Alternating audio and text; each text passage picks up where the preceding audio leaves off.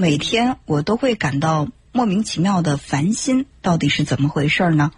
呃，其实这个莫名其妙的烦心，可能在某一个阶段吧，就比如说我们说的这个心理低潮期，大家都会有这种状态。但是呢，它不可以持续的时间太久。如果说这个情绪它的时间比较短，那它就是情绪问题；但如果说情绪问题持续的时间比较长，而且有越来越严重的趋势，你自己通过自我的调节又没有明显的效果，它就很容易发展成为心理问题。所以说，这个呢，还是需要你自己去。做一个判断，比如说，我知道是因为什么事情引发的。就我啊，我最近我特别想追求一个姑娘，没追求到，所以说我心烦；或者是我特别想得到一个很好的工作，结果呢，在应聘的时候失败了，我就有点否定我自我的这种价值。那这个时候呢，我在一个阶段、一个时期，我心情不太好。那这就是因为有具体的事件引发的我们内心的这种情绪的波动，这个就很正常。但有一些他就说我已经说不出来是为什么了，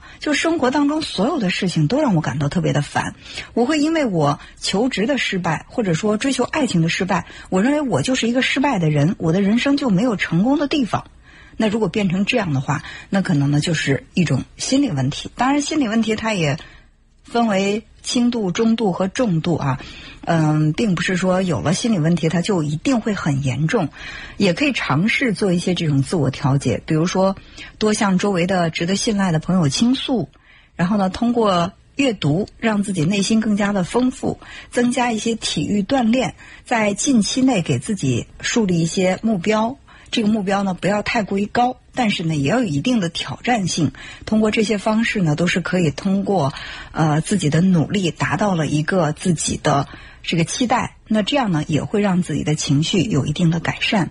所以情绪问题也好，心理问题也好，其实我们在人生的这个过程当中都会遇到，它并不是可怕的事情。学习心理学的目的，并不是说让我们永远不碰到心理问题，而是说在遇到心理问题的时候，知道怎么调节。